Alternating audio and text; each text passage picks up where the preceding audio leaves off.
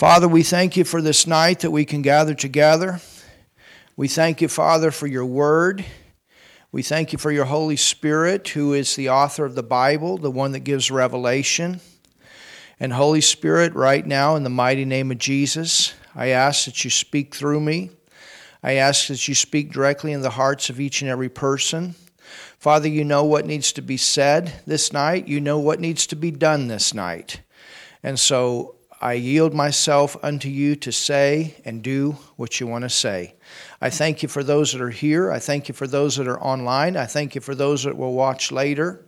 And I thank you, Father, for those doors of utterance that you give that we can get your word out, out into Germany, out into other nations, all over the world. In Jesus' name we pray and we believe right now. Amen. Amen. You can open your Bible tonight to the book of Daniel, Daniel, the fourth chapter. And in the book of Daniel, we actually have Nebuchadnezzar finally getting saved. Nebuchadnezzar, the king, the king over Babylon, the king that has, as a military general, has taken captive the elite Israelites. And in the third chapter of the book of Daniel, we saw that the three Hebrew children have just come out of this fiery furnace where they were put into because they chose not to bow down to this big statue that Nebuchadnezzar had made of himself. And Nebuchadnezzar acknowledges that the God of Shadrach, Meshach, and Abednego was great, but he didn't get saved at that time. It isn't until later. And in the fourth chapter of Daniel, we actually find finally where he does get saved and he gives the testimony on how he finally comes to that point where he receives salvation. Two times Nebuchadnezzar comes basically, you could say, face to face with the God of the Israelites. And this first time was in the second chapter where he has this dream of this big image, and it shook him so much that he put out a decree to have everyone killed that couldn't tell him what he dreamed or give the interpretation. And because of that, Daniel came on the scene. The second thing that shocked him in a big way was when he made this big image of himself, and Shadrach, Meshach, and Abednego would not bow. All of the other governing leaders came to this inauguration of this big golden statue was over nine meters or, or 90. Um, it was actually it was about 100 feet tall. That would be about 30 meters, and it was about four meters wide, solid gold.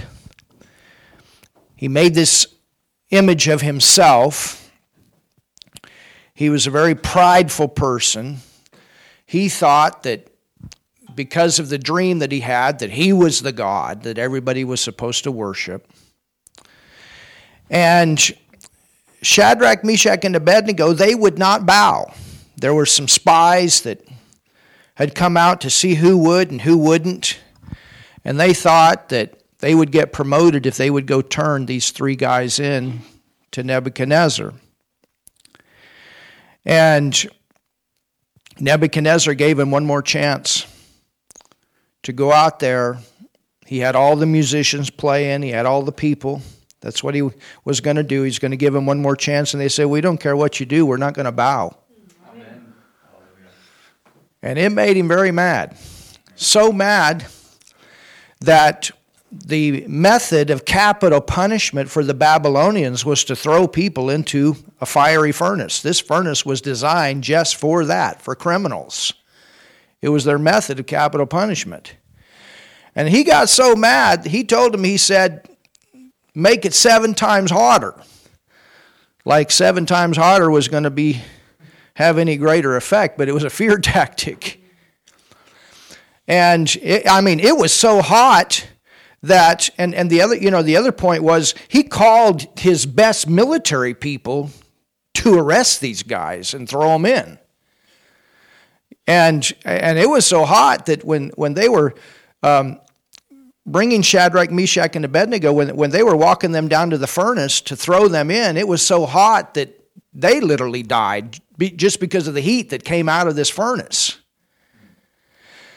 And this furnace was in a way that the king could be above and the people could be above and they could look down into the fire and they could see the people getting burnt. Well, when Nebuchadnezzar looked down into that fire, he saw these guys just walking around, completely protected. And not only did he see them, but he said, There's a fourth one. well, we know who the fourth one was. That's our Lord God. That's what I believe. Because Nebuchadnezzar even made mention of that, and I don't know where he got this idea, but he said, It looks like the Son of God. Well, he probably was right. But regardless of either it was Jesus or an angel, regardless, God definitely intervened, and it shook him. And it shook him to the point that he brought the three out, and they even got an, a, a greater promotion. And he acknowledged that their God was great. But he still didn't get saved. But, you, but what I think about this is I, I fully believe, and, and we see this, and we're going to see this later as we get into the prophetic part of Daniel. But Daniel was a praying man. He was, he was, a, he was a prophet, he was also in government, he had a job. And three times a day, he prayed regularly. He had three regular prayer times where he, he prayed and he, and he got before the Lord.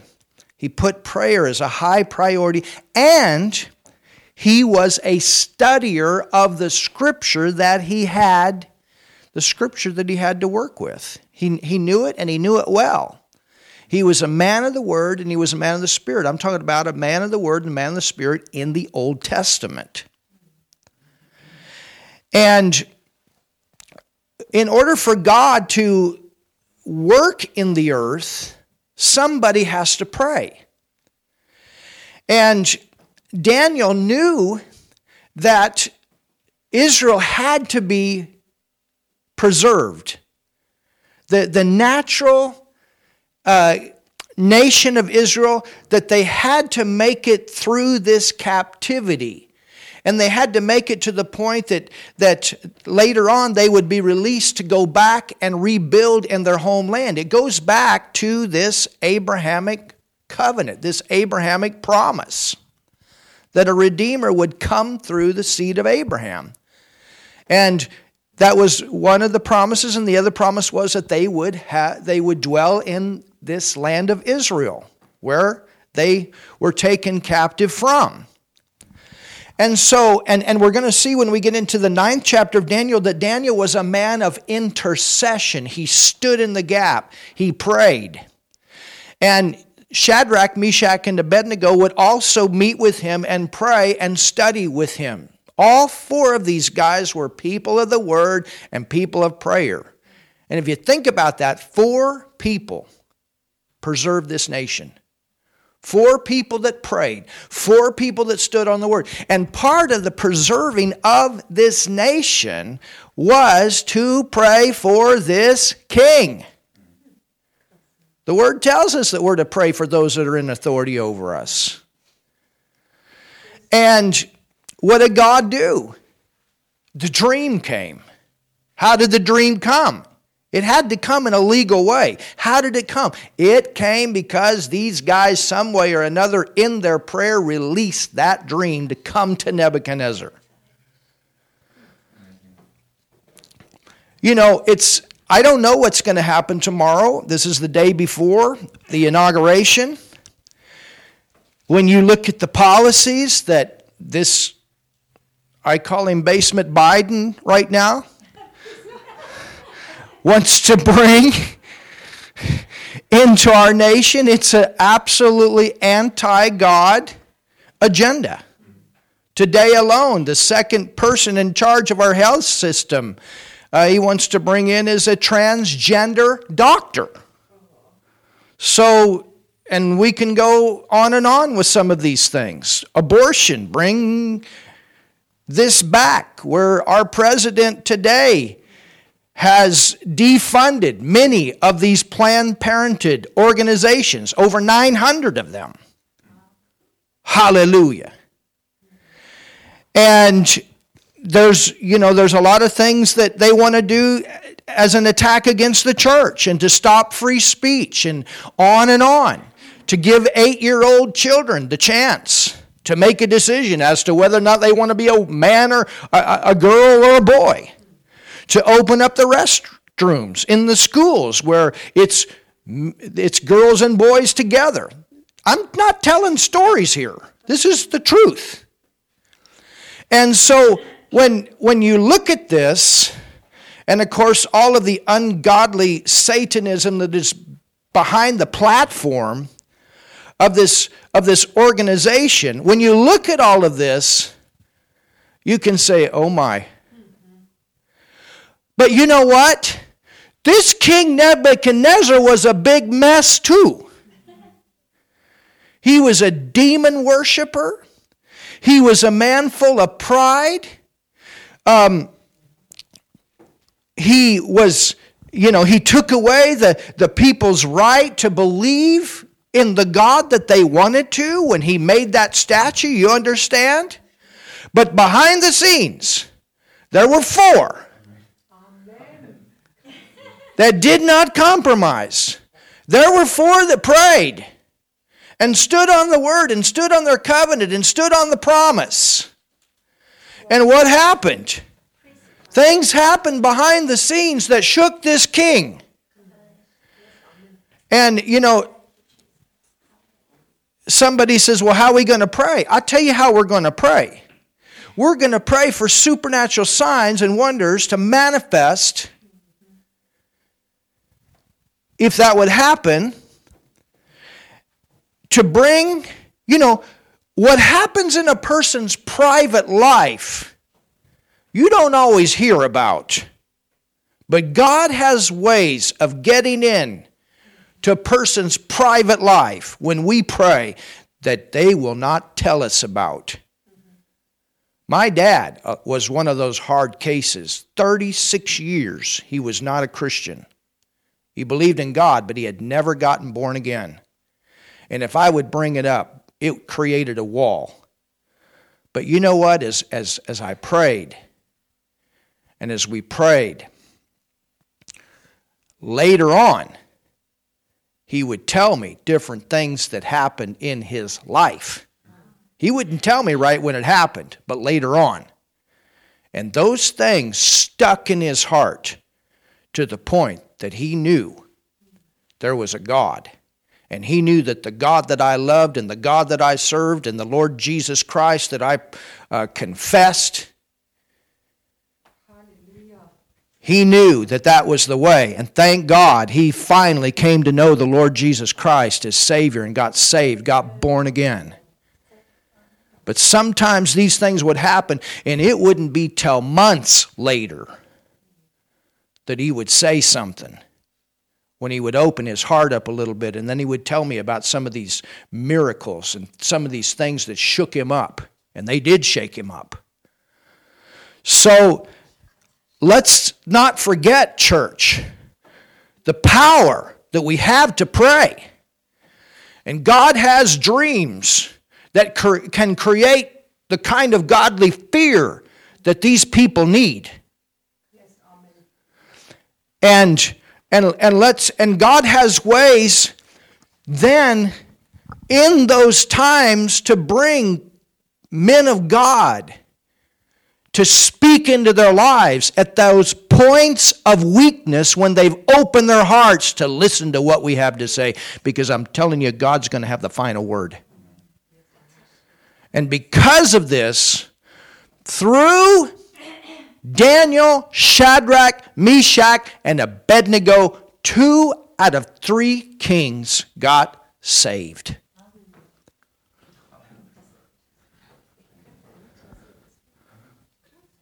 Hallelujah. We cannot forget this. And all the media, and the media is full of a bunch of false prophets. That's what I call them. They're false prophets. They give you information, a lot of times to bring forth their narrative, but it's not true and it's not according to the Word of God. We go back always to the Word of God. I trust Him, I trust Him, I trust Him. Hallelujah. That's what's so great about it being a Christian. We have always have truth to go back to. If you don't know this word and you're a Christian, it's going to be tough for you. Somebody going to be carrying you along in, in, in their prayers. But I'll tell you something, you need to grow up.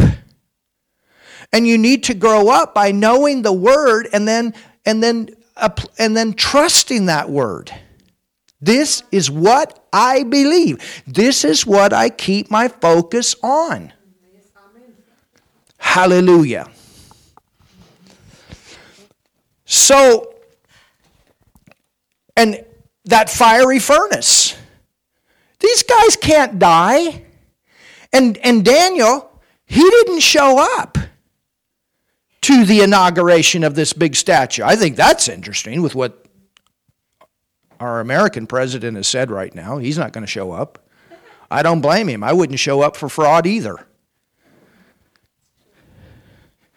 And there's, there's, there's nothing wrong with that. You don't, you don't have to show up to say, I agree. I don't agree. I don't agree. And he doesn't agree. There's too much evidence here to say, I'm not talking about a little bit, I'm talking about a lot that nobody has taken the time to listen to. And this thing is still not over. Somewhere justice will come. The truth will come out. There's too much prayer behind this for that not to happen. God is going to have the last say here. Hallelujah. So then you had that fiery furnace. And when that king looked down and he saw those guys walking around, it shocked him.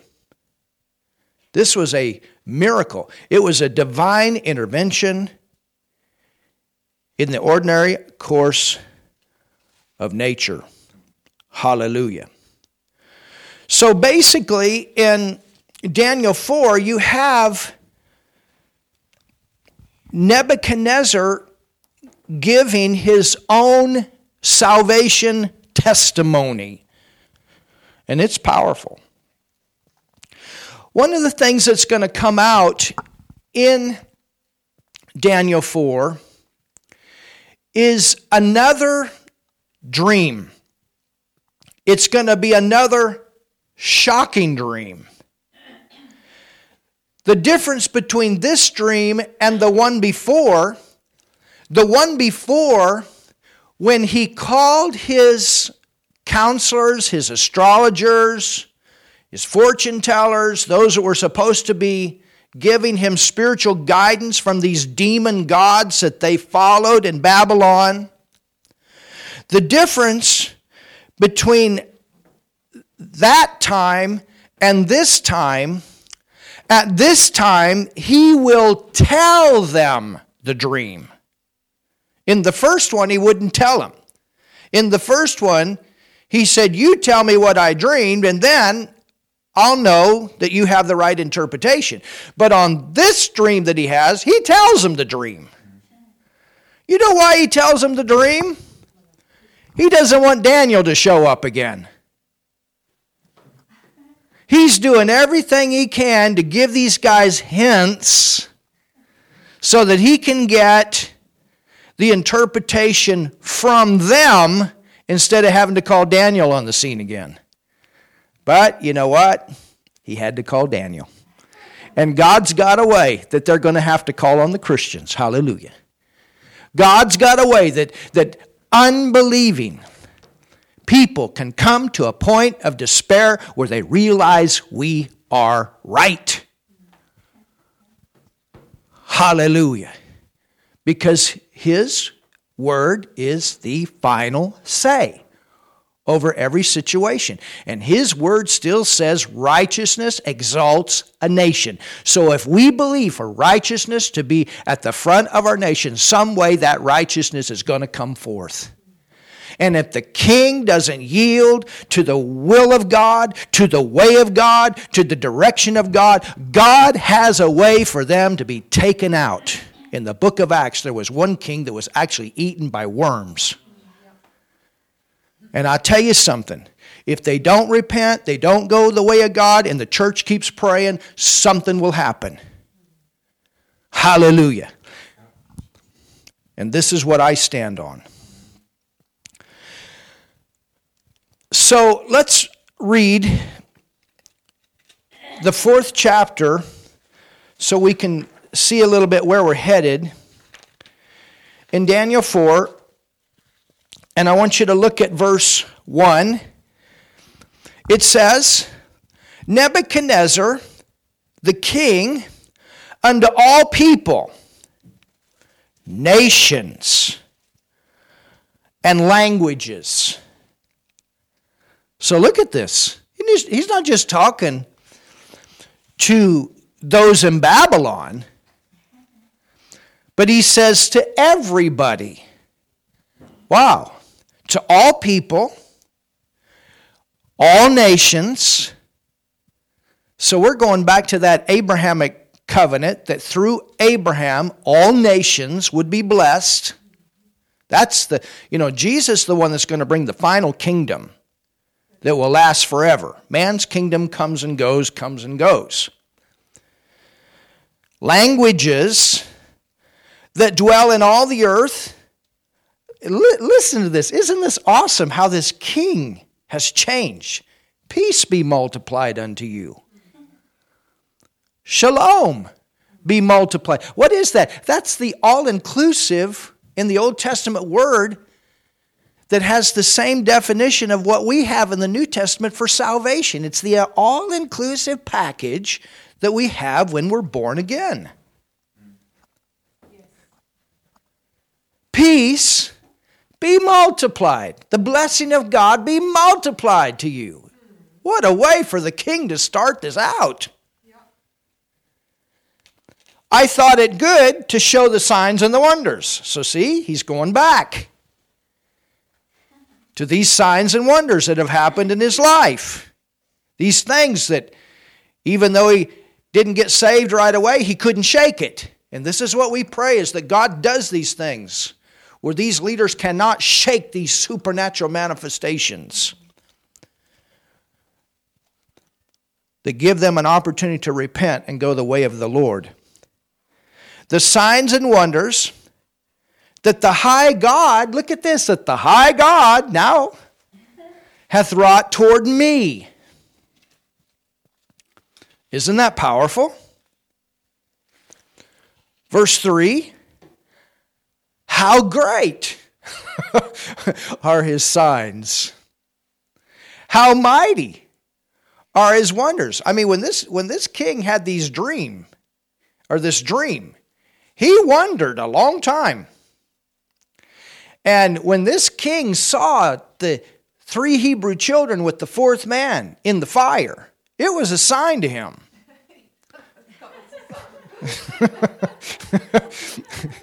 It was a wonder. You understand? And, and look at this His kingdom. Here we see the change. Because remember, when Nebuchadnezzar built that big statue of gold, he was thinking of himself, my kingdom. My kingdom, my kingdom's going to be the everlasting kingdom. But now, we see that Nebuchadnezzar is acknowledging there's another kingdom. He finally gets to the end of that statue where the rock comes down and everything else falls. His kingdom. Oh, praise you, Jesus. Talking about the King of Kings and the Lord of Lords, bringing His kingdom to this earth. His kingdom is an everlasting kingdom. And His dominion, His dominion, Jesus coming back with the dominion Adam was given that dominion. He gave that dominion over to Satan. Satan's the God of this world, but there's going to be a day Jesus comes and everything going to come to an end. And his dominion is from generation to generation. I, Nebuchadnezzar, was at rest in my house and flourishing in my palace. He was extremely rich. I mean, he built a mountain for his wife. He had plenty of gold, plenty of treasures. It was one of the most prosperous kingdoms to ever exist. I was at rest. I was doing good, flourishing in my palace. The people were enjoying prosperity. They had plenty of food. The crime level was low. The economy was doing great. In verse 5, I saw a dream. Here it comes again. Here comes a dream again. Hello. Nebuchadnezzar, when are you going to repent? When are you going to get saved? One more chance. I saw a dream which made me afraid. God has ways to do this that causes fear to come. I thought about that today when I think about the person that's supposed to stand and put their hand on the Bible tomorrow. That's a dangerous thing. When you have been elected by fraud to put your hand on a Bible and say that this is a truthful way to come into this position, that is dangerous. To stand before God and put your hand on the Bible and swear by a constitution that was not supported very dangerous. God's going to have the last word. He's not only Father, but He's also a judge. And I stand on that. That's why I'm not afraid. It's in the hands, it's in the hands of the Lord. We've done everything we know to do. We've prayed, we've stood, we've vocalized, we've done what we know to do. And when we Christians do what we know that we're supposed to do, we have to leave it in the hands of God. I heard Rodney Howard-Browne. He said that the other day too. He said, We've done everything we know to do. We've, we've prayed, we've stood, and it's in the hands of the Lord. And you know what? We trust the kingdom of God. When you voice the kingdom of God, when you stand on the kingdom of God, when you vote according to the kingdom of God, that's the system by faith you keep yourself under. All the world can be going to hell, but you're walking in heaven. That's why we have that scripture that David had where he said, The Lord is my shepherd, I shall not want. Think about what he went through. The Lord is my shepherd, I shall not want. And he said, Yea, though I walk through the valley of the shadow of death, I shall fear no evil. A thousand may fall at my right hand, ten thousand at my left, but it's not going to come nigh me. How many times did he walk away from terror and destruction and eventually came to the point that he was promoted and he came into his king position? Who are you trusting, church? We trust God, we trust His Word. My goodness, somebody get excited here. And again, it goes back to that point. We go back to the Word. What are we trusting in? What are we trusting in? What are we trusting in? You understand, it's this thing between flesh and spirit, flesh and spirit. We keep our focus on the Word of God. So I saw a dream which made me afraid, and the thoughts upon my bed. He's talking about in his private time. You can be out there and fill yourself up with all kinds of activity and all kinds of people and all kinds of influence, but there's a time that you're quiet. There's a time when you're by yourself in your bed. Everybody else is asleep. It's only you and the silence. And the thoughts upon my bed. And the visions of my head troubled me. Whoa.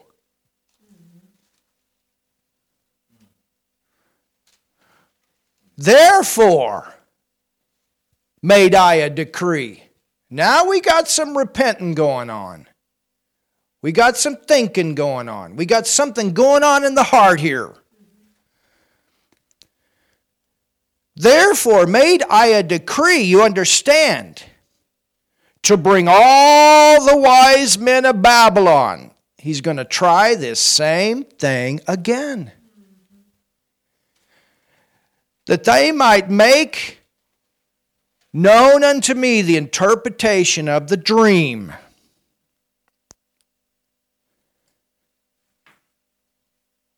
Then came in the magicians, same scenario. The astrologers. You know, you would think, see, if he, would, if he was a believer, he would have called Daniel right away but he had not yet become a believer. And he's admitting that here in the beginning of his testimony. He's going back to his position before he got saved, and then later on, we're going to see how he got saved. And we're going to see him acknowledge that at the end of this chapter. So he opens it up as a saved person, and then in this chapter, he goes right back to where he left off after the fiery furnace when he had this dream as an unbeliever yet. And then we're going to see what happens to him. And then finally, he does repent and get saved. I didn't say he got born again. I said he got saved. Old Testament people did get saved. Later on, they got born again. We're going to see this guy again. Wow.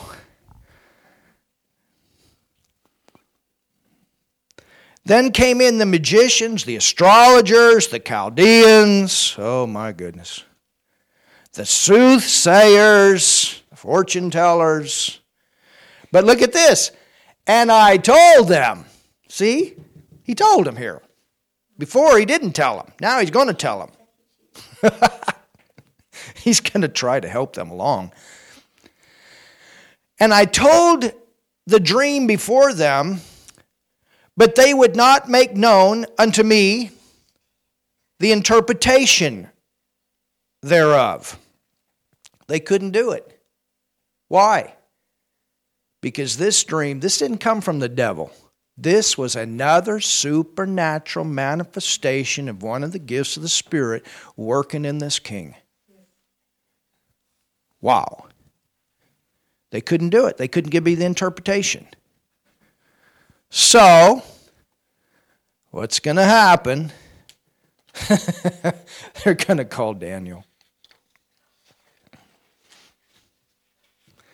Verse 8 But at the last, when all else has failed, I met with the astrologers. They couldn't give me anything by the stars. I met with magicians, they couldn't give me anything mathematically. I met with the soothsayers, the fortune tellers, they couldn't tell me what the interpretation was. So finally, when all else fails. Can you imagine? I, I, mean, Daniel, he, he must have heard about it because he's in leadership here. And, and I'm, you know, if, if, the, if the king is, I, I don't know this for sure, but I would think this. If the king is going to have a dream like this and call all these people together, somewhere the word got out. I could imagine David, Daniel, I mean, back in his prayer time, well, here we go again. Something's going to happen. he's probably, oh, God, you just did it again. You just did it again. You're giving this king one more chance. I mean, can you can you imagine? I mean, he's not saved, especially after the fiery furnace situation. He's still not saved, and you're you're here. You are a prophet in the land. You're thinking, how how much is it going to take here?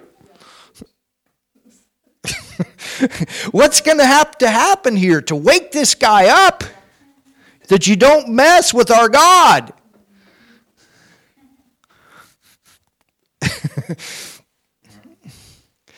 but at the last. And then on top of that, remember this, and this will encourage us right now. Nebuchadnezzar was given one chance, and he didn't get saved.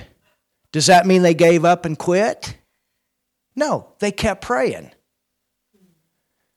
He was given another chance with the fiery furnace issue, and he still didn't get saved.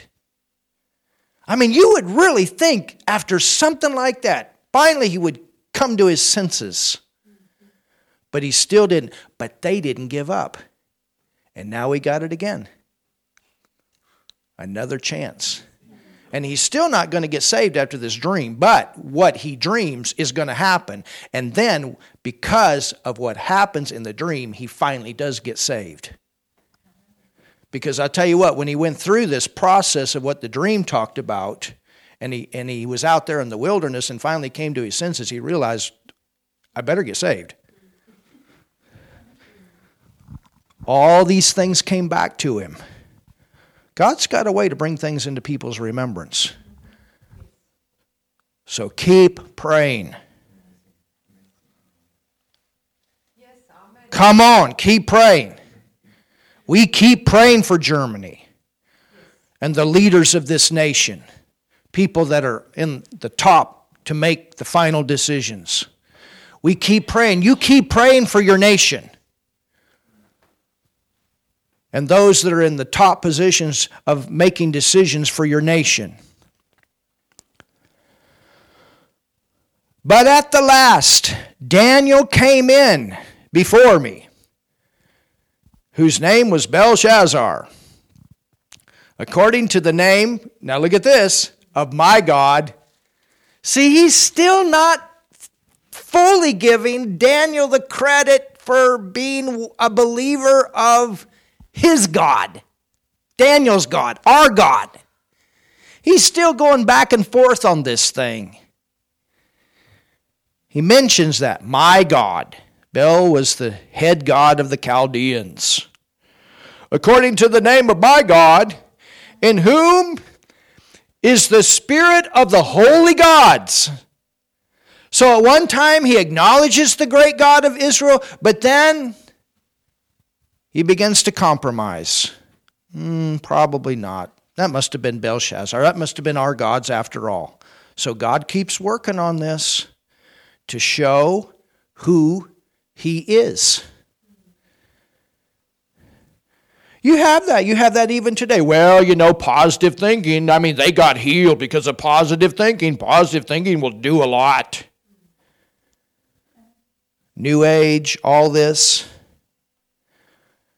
That's why I always tell people when we pray for them. I'm not a positive thinker and in, in the way that you, you're thinking. I don't have this special positive energy. I'm not God in myself. I'm a person, but I got a big God in me. And I pray for you in the name of Jesus. And He gets the praise and He gets the glory.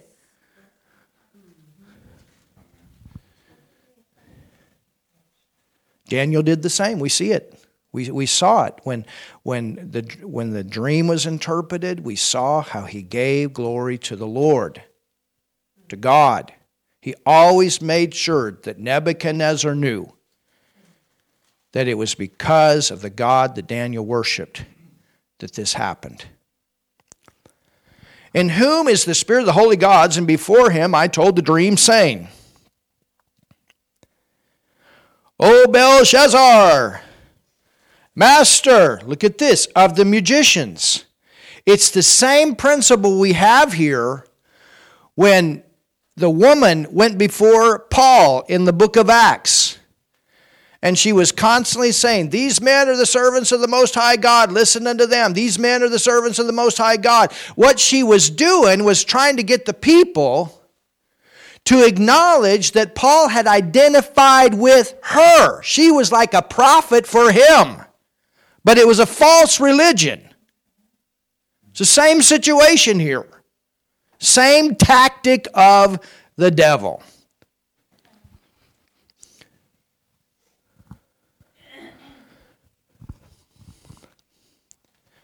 And no secret troubleth thee. Tell me the visions of my dream that I have seen and the interpretation thereof. Thus were the visions of my head and my bed.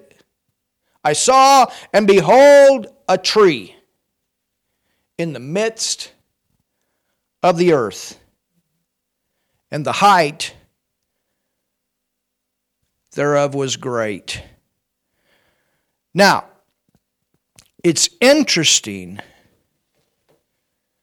that a tree was used in this dream that created a vision on the inside of this king.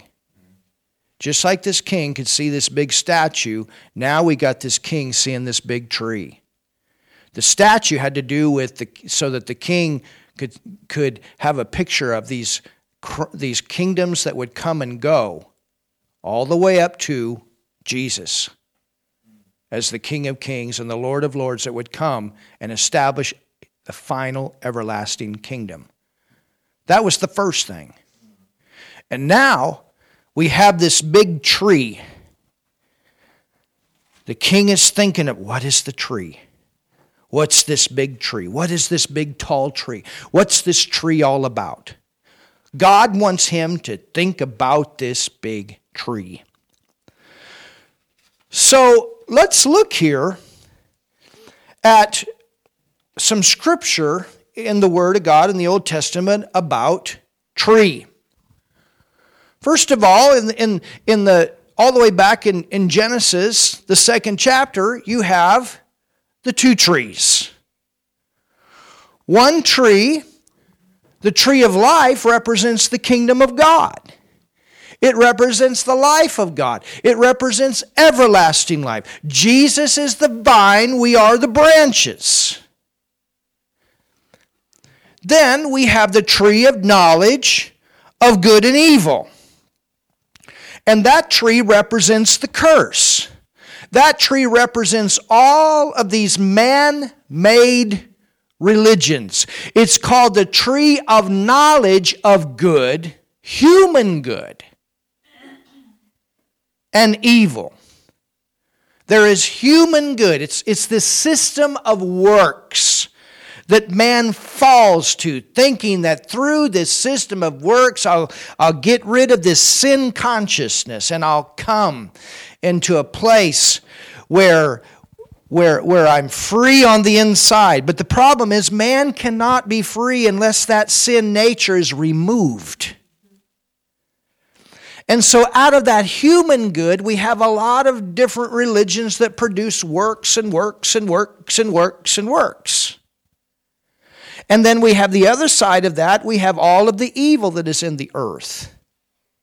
You cannot get rid of that curse through your own works. And when Jesus died on the cross, he became the curse that was in that tree. The curse was sin, the curse was sickness and disease, the curse was poverty, Jesus gave up his life and he took our sin nature in him. And he died on that cross. You understand? So, and, be, and when Jesus died and raised from the dead, he made the way that we can partake of life. And when you partake of Jesus Christ as your Savior, you partake of the life that was in that tree that man could have partaken of in the beginning, the tree of life. We have the life of God on the inside of us. Amen? Then go to Psalms, the first chapter.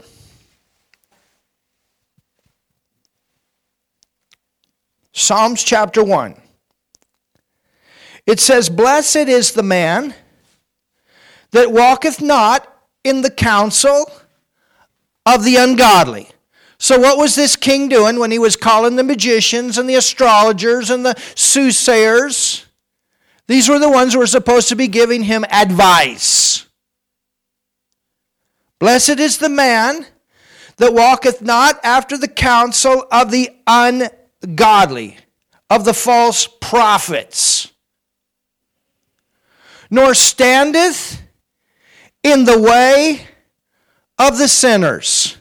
So the blessing of God does not flow when you walk after ungodly counsel. The blessing of God does not flow when you walk in the path of the sinner. You understand the way of the, the, the, the, the way of the sinner is hard. The transgression of the sinner is it's a hard way.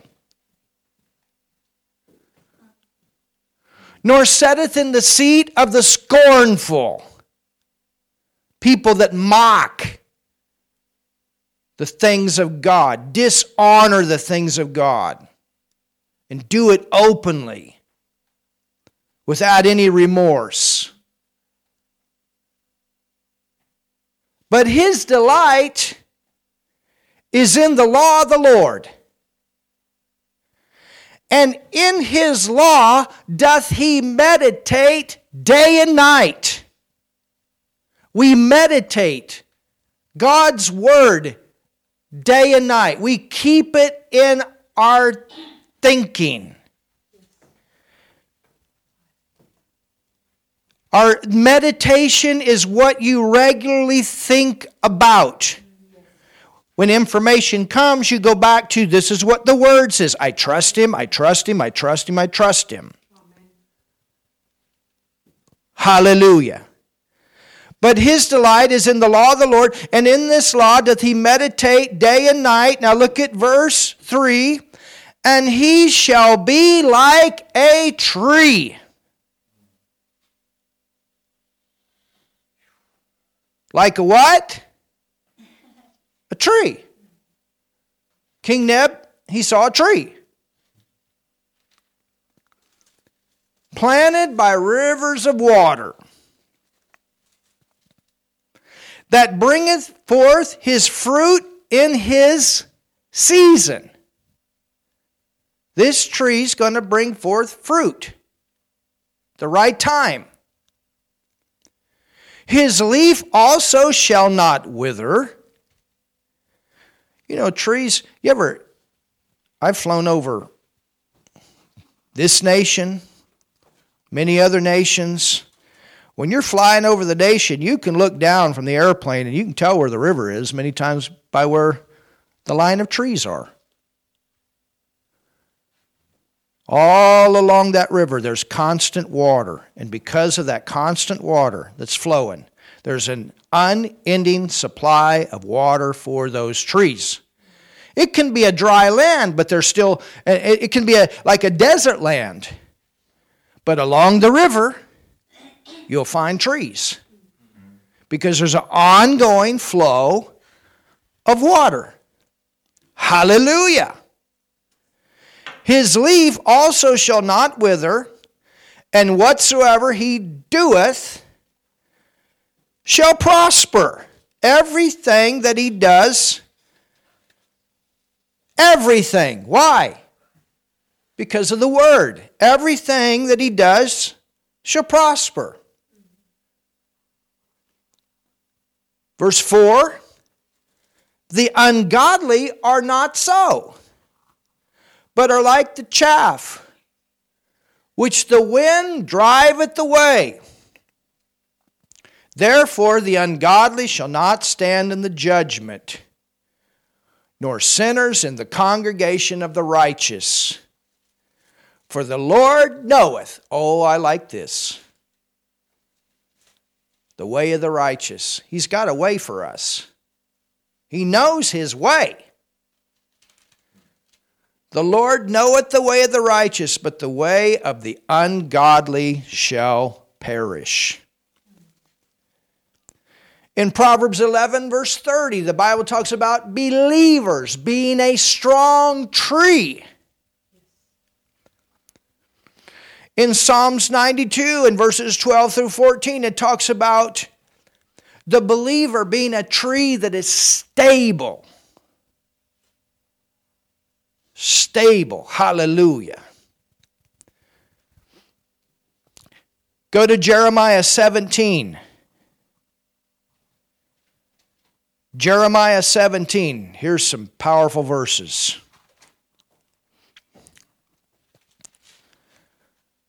Trees of righteousness, the planting of the Lord. So, believers, are likened unto a good tree. A tree that can stand storms and floods and drought. I've there's there's a park right beside where our church is here in Germany. And it's the same situation. You go down that park and there's a river that flows, and there's all kinds of trees. And I, have looked at some of these trees and knowing the history of this nation, I've thought, man, those trees were here during World War I, those trees were here during World, World War II. If those trees could talk, you'd have a history lesson and a half. They're still standing. I mean, some of those trees are so big I can't even put my arms around them. And if you were to cut them down, I, I, don't know how many years that old that they would be, but I'm sure it would be at least a hundred. Probably longer than that. So trees speak of stability.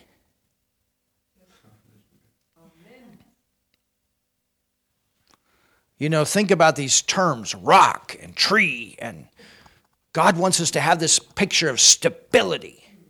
The wind blows, I'm going to be there. The flood comes, I'm going to be there. The drought comes, I'm going to be there.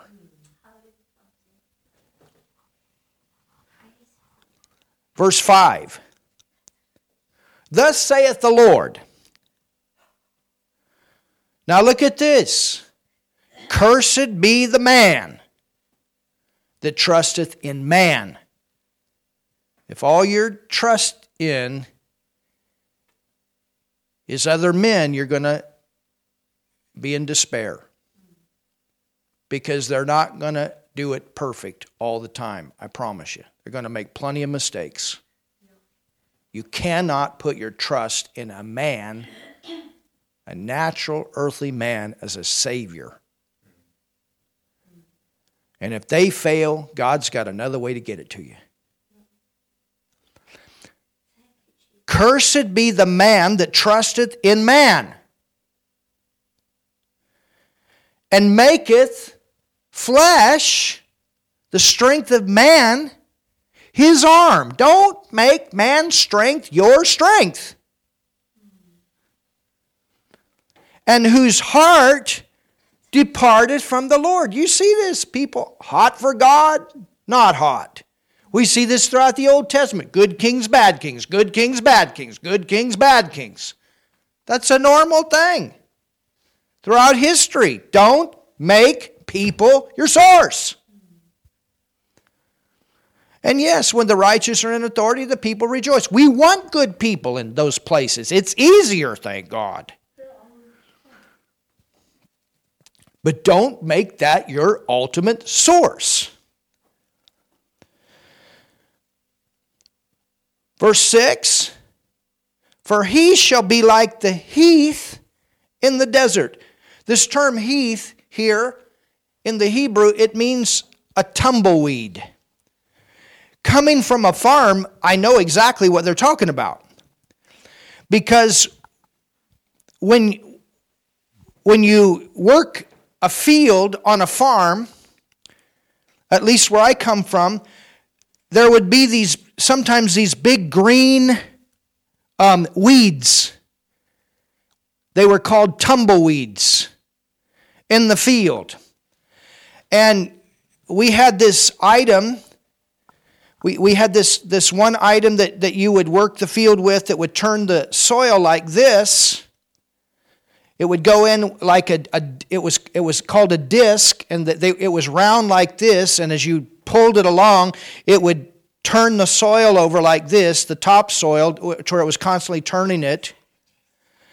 And then, if you didn't want to um, turn all the topsoil, there was another item that we put behind the tractor that had this big knife on it. It was, it was like this and like this in the shape of a V. And it was maybe, mm, I would say maybe a yard or three feet wide, maybe probably a little, actually wider than that. And, and you would just pull it and it would go underneath the ground about that far and it would literally cut the weeds off. It would go under and it would cut the roots. So you didn't turn all the ground over. You could keep actually keep more moisture in the ground than if you were doing this. And and you would go along in that tractor and these weeds, I mean, they would look so beautiful. Green, I mean ugly but green. And I mean a beautiful green, but it's still an ugly weed. And you would you would go, and of course, you know, my dad had large fields, and the next time you came around to where you started, which maybe sometimes maybe a half an hour later, all of a sudden, that green thing is just like this. And a couple days later, or a few days later, in the heat, it's completely brown. And then it just begins to blow. And once a big wind comes along, the, you can go along the fence in some of these fields, and they're full of these tumbleweeds.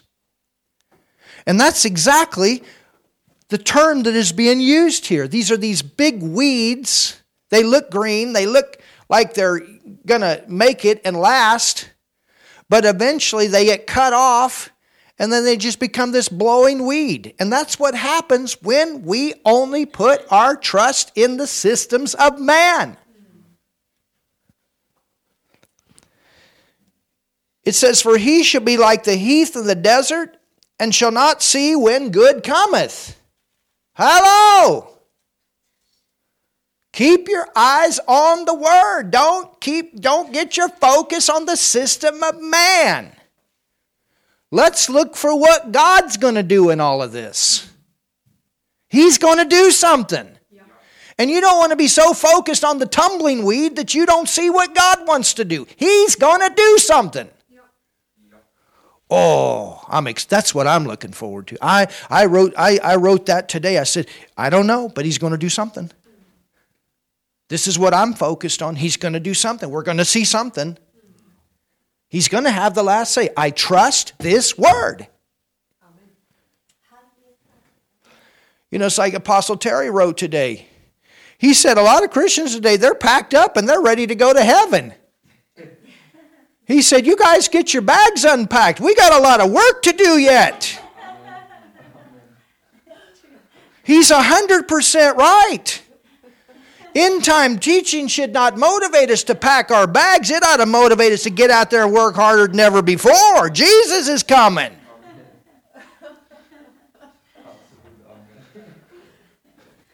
Well, you know, it's going to be really bad. I just hope Jesus comes. Get your focus off the system of the world. God's going to do something here. And when we leave, we're leaving in glory.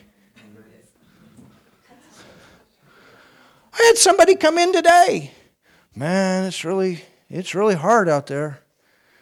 And I, have been I've been encouraging them to come, been witnessing to them, want them to get born again, told them to come, you know, come to Jesus, gave them even gave them a book, told them about about the church. Oh, well, the church, yeah, they're on. You guys are online, right? I said, no, we're meeting. You're meeting. I said, yeah, every night.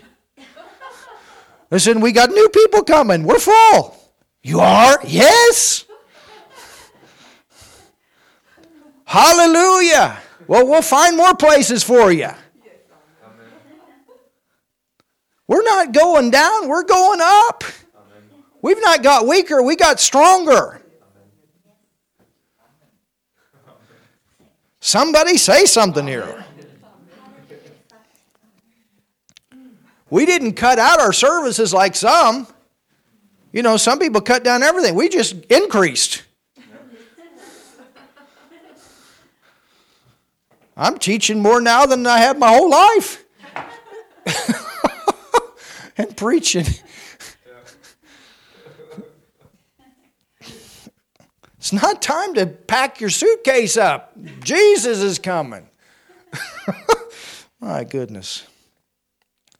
But see, we see good. We got to see good here.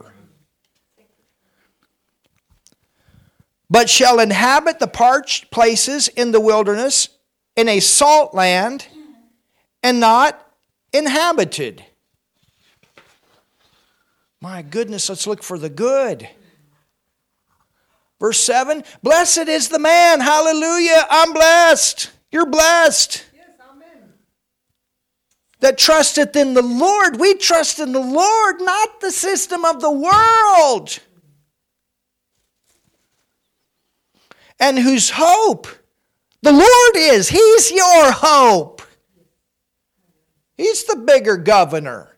He's the bigger king. He's the bigger president. What we talked about on Sunday. It's a little giant and a big God.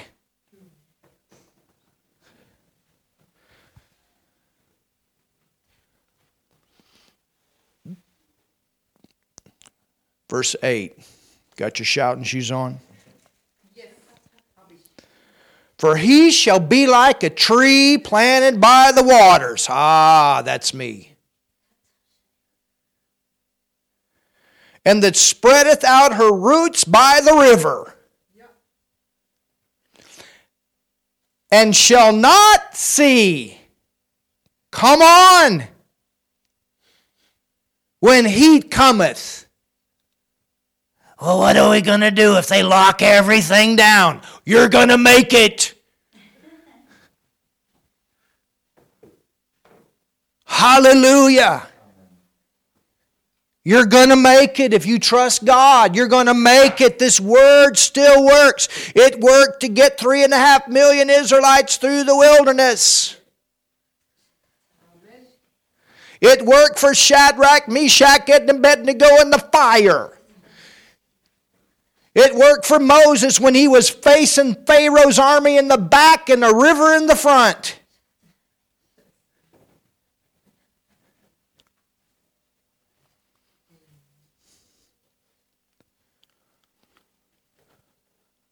I can't tell you how many times I've been told, no, it can't be done. You can't do it. But we did it because we trusted God.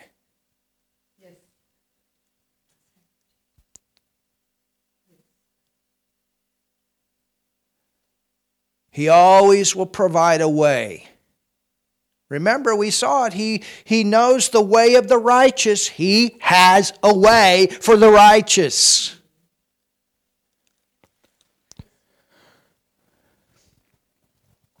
And that spreadeth out her roots by the river, and shall not see when the heat comes, the famine, the broken economy, and on and on but her leaf shall be green. Oh, that's a good scripture. And shall not be careful. not going to be full of cares and worries in the time of drought. And look at this neither shall cease from yielding fruit. You're going to bear fruit even in the middle of a drought and a broken economy. He has a way for you to make it.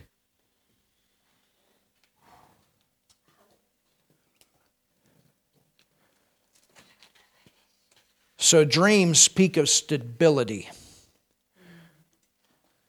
Or our trees. And that's all the time we're going to take tonight. So I want you to think about this.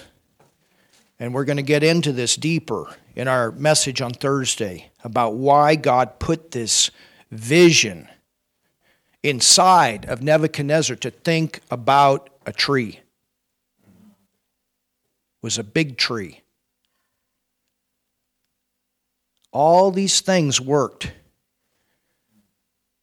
to cause him to think about Jesus, about the Lord God. The Lord God was Jesus in the Old Testament and being saved by Jesus, the King of Kings and the Lord of Lords, their promised Redeemer. Talking about Old Testament people, they were given the promise of the one that would come and give his life, and that's the Lord Jesus. He has come, He has given His life, and we go back. You're saved when you believe in Jesus. And I want you to pray with me right now if you've never received Jesus as your Savior.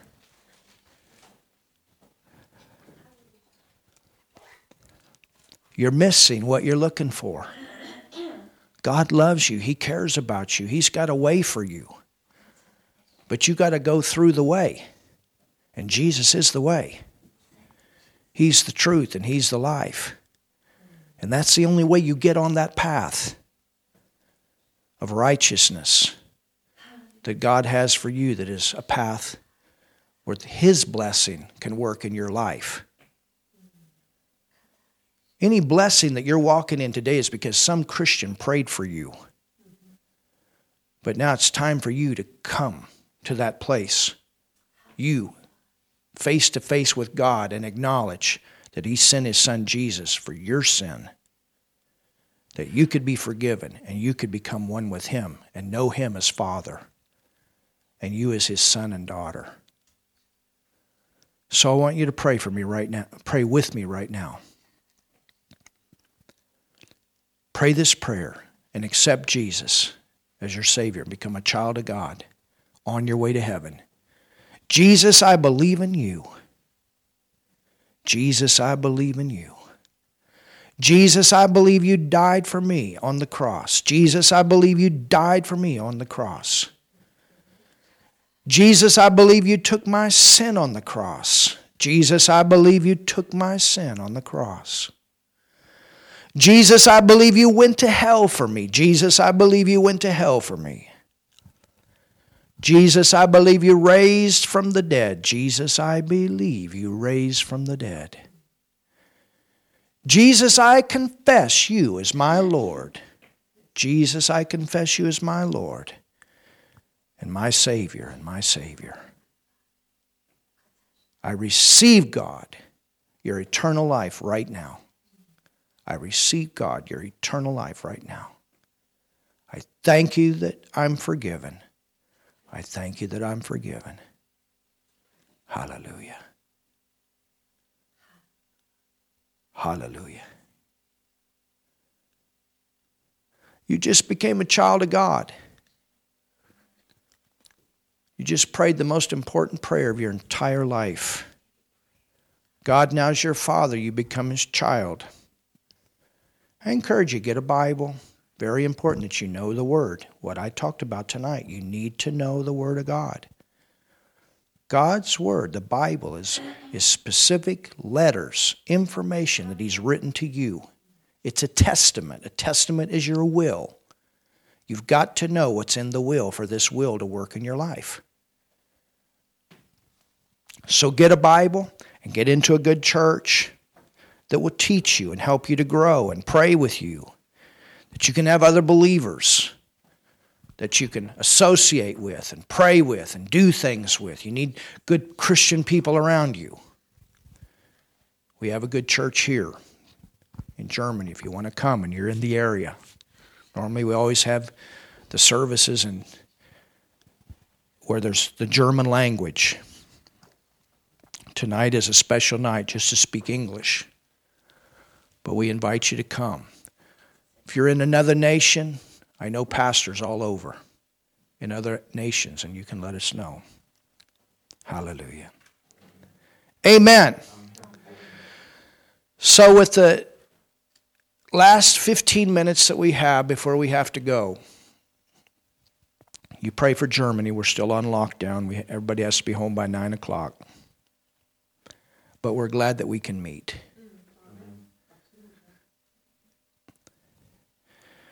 But what I want to do is I want to apply what we've learned tonight about praying for kings and for those that are in authority over us.